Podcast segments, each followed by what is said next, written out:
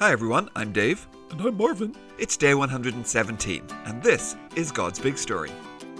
It's a story, It's big! never boring. No way! For His glory, Always! It's God's big story. God's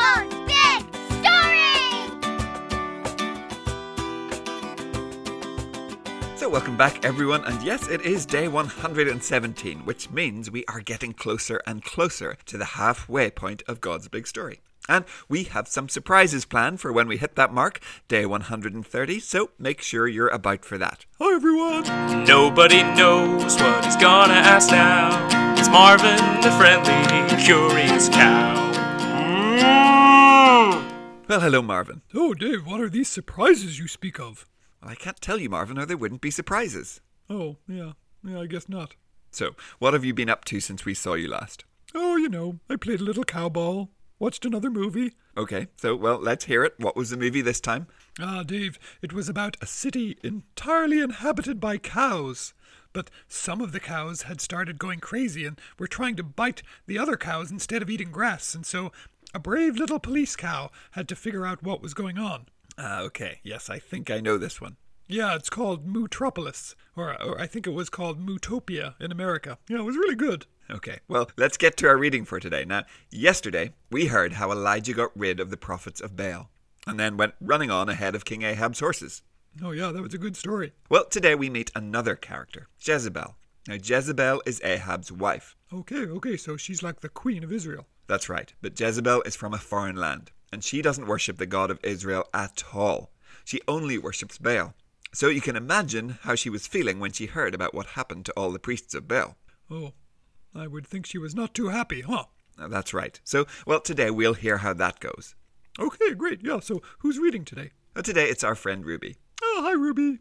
Hi, folks. Today's reading is from 1 Kings 19, verses 1 to 18. Ahab told Jezebel everything Elijah had done. He told her how Elijah had killed all the prophets of Baal with his sword. So Jezebel sent a message to Elijah. She said, You can be sure that I will kill you, just as I killed the other prophets. I'll do it by this time tomorrow. If I don't, may the gods punish me greatly. Elijah was afraid, so he ran for his life. He came to Beersheba in Judah. He left his servant there. Then he travelled for one day into the desert. He came to a small bush. He sat down under it. He prayed that he would die. Lord, I've had enough, he said. Take my life. I'm no better than my people of long ago. Then he lay down under the bush and he fell asleep. Suddenly, an angel touched him. The angel said, Get up and eat. Elijah looked around. Near his head he saw some bread. It had been baked over hot coals. A jar of water was also there, so Elijah ate and drank, and he lay down again. The angel of the Lord came to him a second time. He touched him and said, Get up and eat. Your journey will be long and hard. So he got up, he ate and drank. The food gave him new strength. He travelled for forty days and forty nights. He kept going until he arrived at Horeb. It was the mountain of God. There he went into a cave and spent the night. A message came to Elijah from the Lord. He said, Elijah, what are you doing here?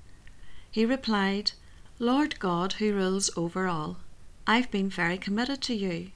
The Israelites have turned their backs on your covenant. They have torn down your altars. They've put your prophets to death with their swords. I'm the only one left, and they are trying to kill me. The Lord said, Go out, stand on the mountain in front of me.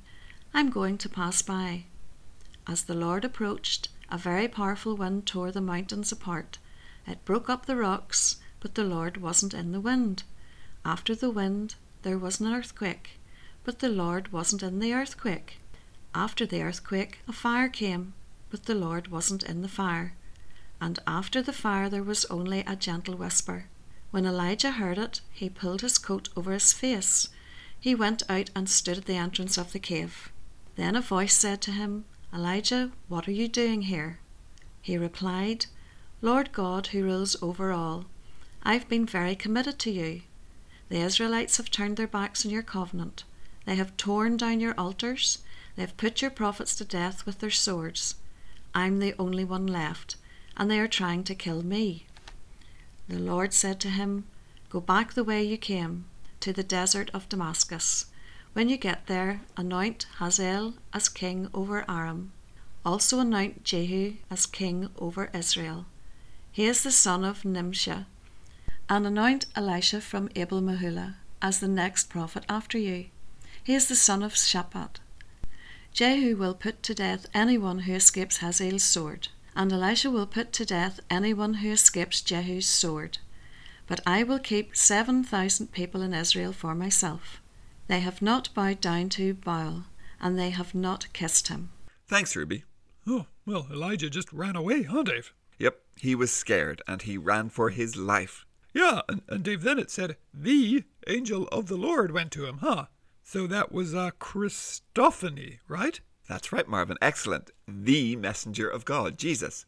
Now, Elijah was feeling pretty sorry for himself, so God has him stand on the mountain. Okay, yeah, yeah, and then there's the wind and the earthquake and the fire.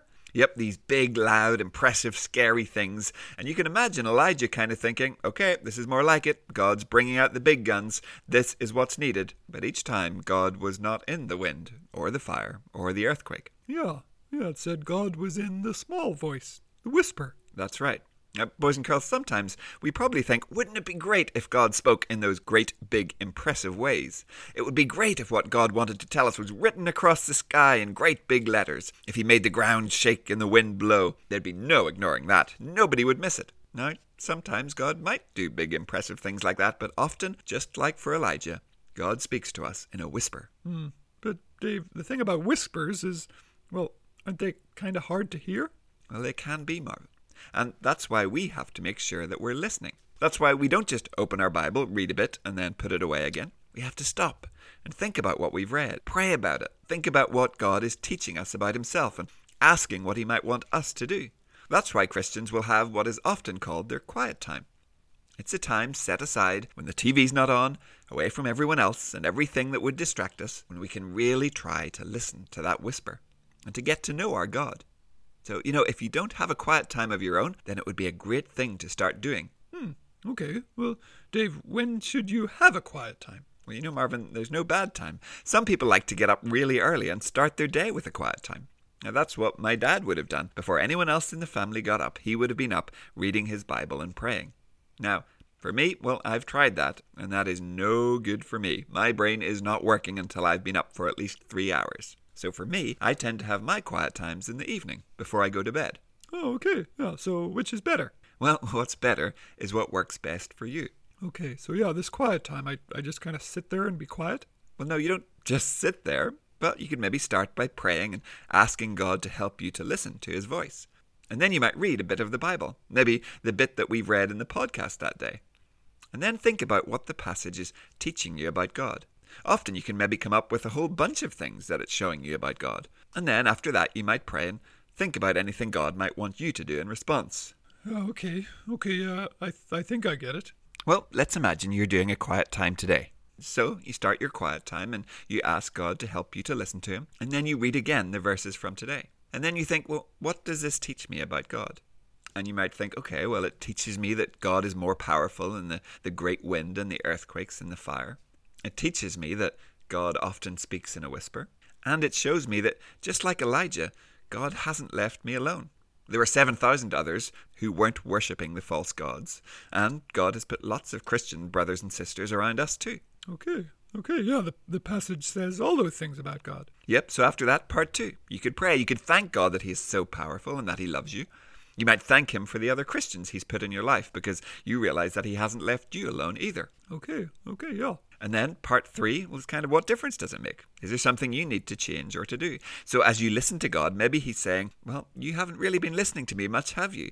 And you think, Yes, God wants me to really make sure that I have a quiet time every day so that I am listening to Him. Okay, yeah. So prayer, Bible, what God's teaching me about Him, then more prayer, and then kind of response, what I should do. Yep, that's it. Now, that's not the only way to have a quiet time, but it's one way.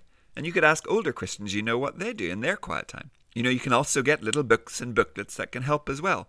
and they maybe have a page or two to read each day that help explain what the passages are teaching us and helping to guide our prayers. Those can be a great tool, so talk to an older Christian you know if you'd maybe like to try that. Okay, yeah. Yeah, it sounds good, Dave. You know, I, I do think I should start having one of these quiet times. If God is whispering, I sure want to make sure I can hear him and I don't miss it. Yep, that's the idea. Good job, Marvin. Maybe tomorrow you'll tell us how you get on. Okay, yeah, I will. Yeah, thanks, Dave. And, well, I think we're pretty much out of time for today, Marvin, so we will say goodbye until tomorrow. Okay, yeah. yeah bye, everyone. See you then. Goodbye. We'll see you soon. God's Big Story is a ministry of Eden Grove Presbyterian Church. Music and jingles by Dave, Josh.